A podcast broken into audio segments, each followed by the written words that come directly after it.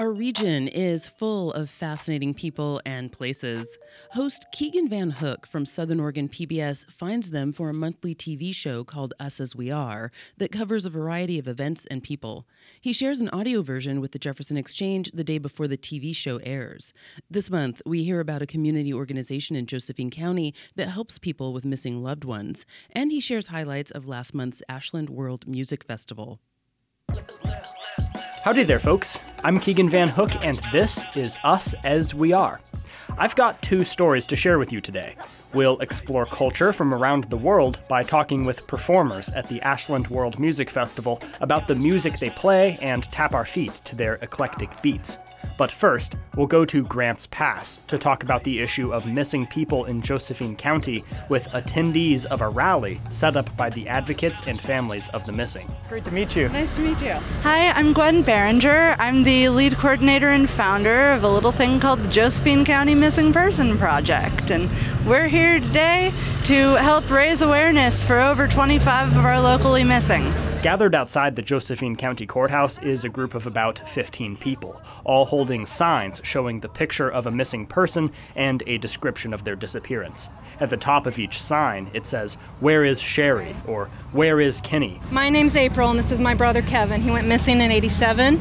Um, even though it's been 36 years, it still hurts, and we would like any information. Kevin had some mental health problems. Um, he was on a motorcycle and he was headed to California, and we received a call that they had found his belongings up at Cave Junction.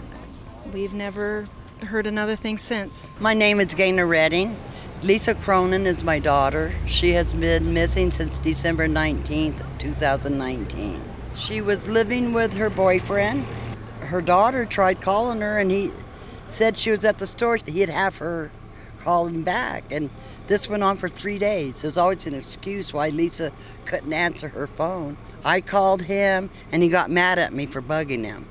Said that uh, he was mad at her and if I find her, let him know. He would do something about it. The next day, he threatened to slice my throat for bothering him, and everything she owned is missing. Nothing left of her, like she never existed. It's never been solved. The state police still have it. My name's Aaliyah Marie Corey, and Kenneth Greth was my son's father. He has been missing since 2001, and there's been no known instances of what happened, honestly, and they found our car at the bottom of a ravine. Unfortunately, uh, living in smaller communities, you find other recreational things to do, such as drugs, and uh, he was mixed in with the wrong people. Regardless of the situation that he was in, he was still someone's parent and someone's child. Hi, uh, my name is John Frey, uh, and my missing daughter is Fauna Frey, and she's been missing for almost uh, three years now. She disappeared after a tragedy. Her brother passed, and uh, she left from Eugene to come down here to visit some old friends because we've lived here off and on since 1977. We've had several searches with dogs and the search and rescue. It's the worst thing any mother could go through. I pray every night for my daughter. I hear her yelling, Help me, Mom. They're killing me. They're killing me. You know, I need answers. I need answers. So if any of you know, please, please come to us. We need answers. There's so many missing. He could be alive and walk around the corner in a moment, and and if he's gone, just the thought that he's out there and his body's not claimed and not home with us is is hurtful as well. I mean, you carry it with you, and you hope that one day that you're going to get some news that they've been located being uh, involved in a situation where there's somebody missing in your life it's not something you ever ex- think that you're going to experience but it happens and unfortunately it's happening a lot here in josephine county missing people is a piece of the overall larger puzzle of a broken system Here's JOCO Missing Person Project Coordinator Gwen Barringer. We're in Grants Pass right here. We have the Josephine County Sheriff's Department and the Grants Pass Police Department here. We have nothing in Cave Junction. I live in Cave Junction. That's where I am from. We have nothing.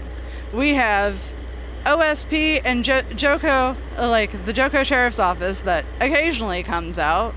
But I mean, I had a woman trying to bang down the door of my house at like 2 o'clock in the morning. And the only reason a cop got sent was because I told the guy, if you don't send someone out here and she makes it into my house, you're gonna have to send a coroner, and I don't think anyone wants that. You call the cops half the time when you live in the more rural areas, and the answer you get is that this is beyond our available resources. I was 17 when Kevin disappeared, and I was unable to do anything. I didn't know what to do.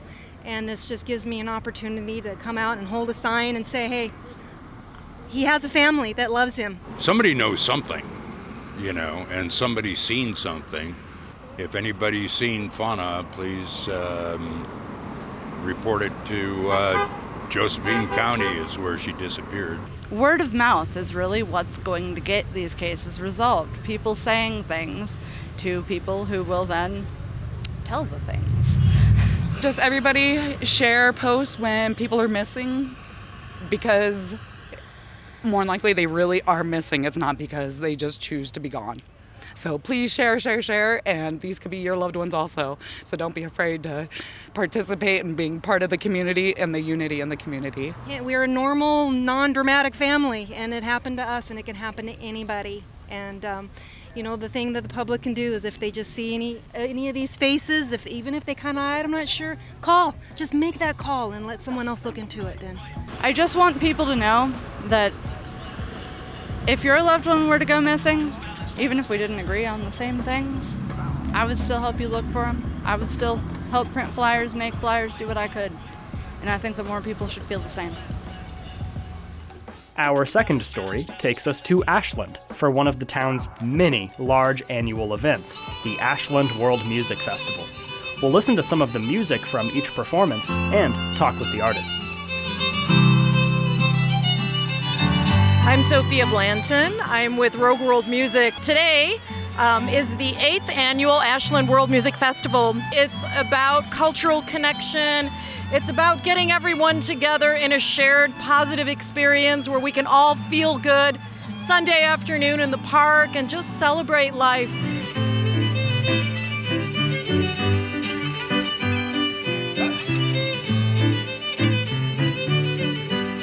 Kevin Carr is my name. Daniel OK Carr. Josie Mendelson. And you are the Carr family trio, so Yes. tell me about your band. So our son, and uh, we often, if, if she's around, our daughter plays with us as well. And we started playing together when she lived in Galicia. So I, I grew up playing punk rock and heavy metal music, and um, my parents, when I was in my 20s, offered me a free ticket to Galicia if I learned to play their kind of music. So I uh, folk music. So I took them up and haven't looked back. It's been great. I've been playing pretty much my whole life. I think we met playing Irish music.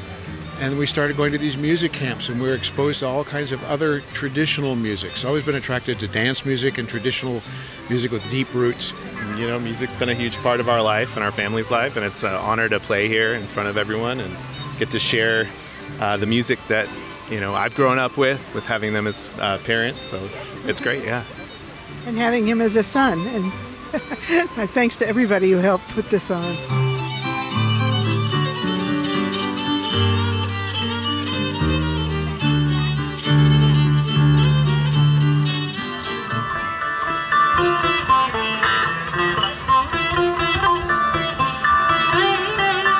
Is Arjun K. Verma. I'm an Indian classical and contemporary sitarist and composer based in the Bay Area, San Francisco. This is actually one of the oldest uh, musical traditions in the world. It's called North Indian classical or Hindustani classical music, and it's now practiced by people all over the world. It's unique in some ways because it's got both tradition and classicism, just as you know Bach and Beethoven and European classical music, but it also has improvisation like jazz, and so it has this amazing kind of union between uh, things that have been composed centuries or millennia ago and what you're feeling as an artist right in the moment.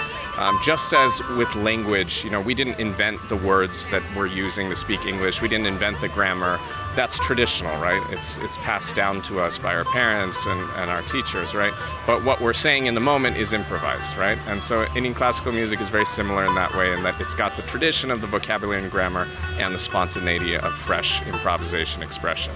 So, what you were playing up there was kind of uh, your own creation in a way?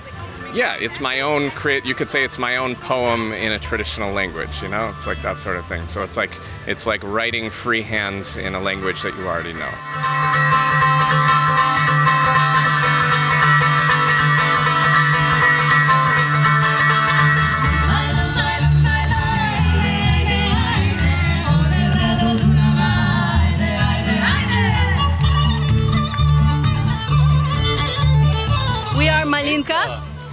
Music Collective. We play music from many parts of the world. Um, we, I'm from Latvia, so uh, Eastern Europe, um, all the way down to the Balkans. And then here we have Ruth, who is uh, Puerto Rican. So we do some Latin as well. And, and then we kind of venture out from those areas into other regions as well as an exploration for us all. And there's nothing like having people dance to your music. As a singer, that's the thing that gives you the most feedback is when you see people dancing because we can't dance. We would love to dance, especially We're her and I dancers. really are dancers, and it's very hard to control all of that inside of you, but when you see others reacting through dance, that feeds that feeds us. So that's a gift. This is all pretty new to me. I'm a New Orleans player, and learning uh, learning the Eastern European and kind of klezmer has been just an eye opener for me and way fun.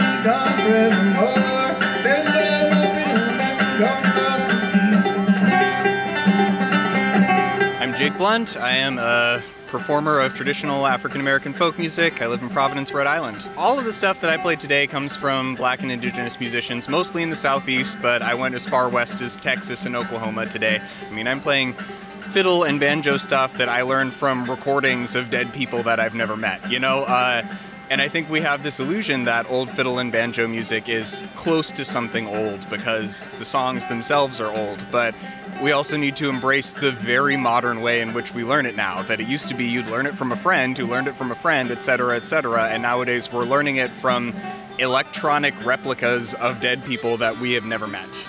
Um, there's something very futuristic about that approach to the tradition as well. Well, your set sounded great. Uh, was it fun up there? Absolutely. It was hot, but it was a great time. Yeah. A really engaged crowd.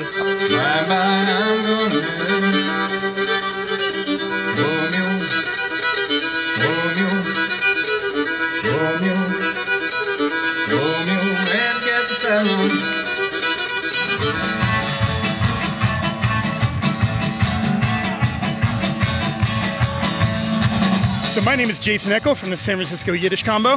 I'm Rebecca Rodman.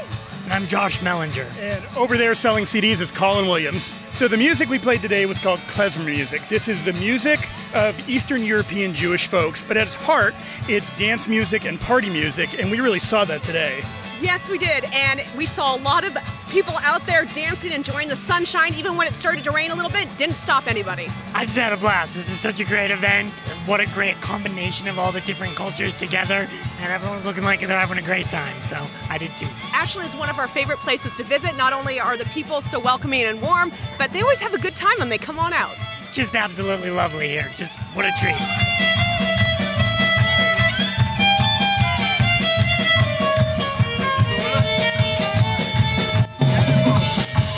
Right after this concert is over today at 5 o'clock, we're having a percussion parade down Winburn Way to the Ashland Plaza. And we're having a live Brazilian dance party in the plaza with the band Alquimistas.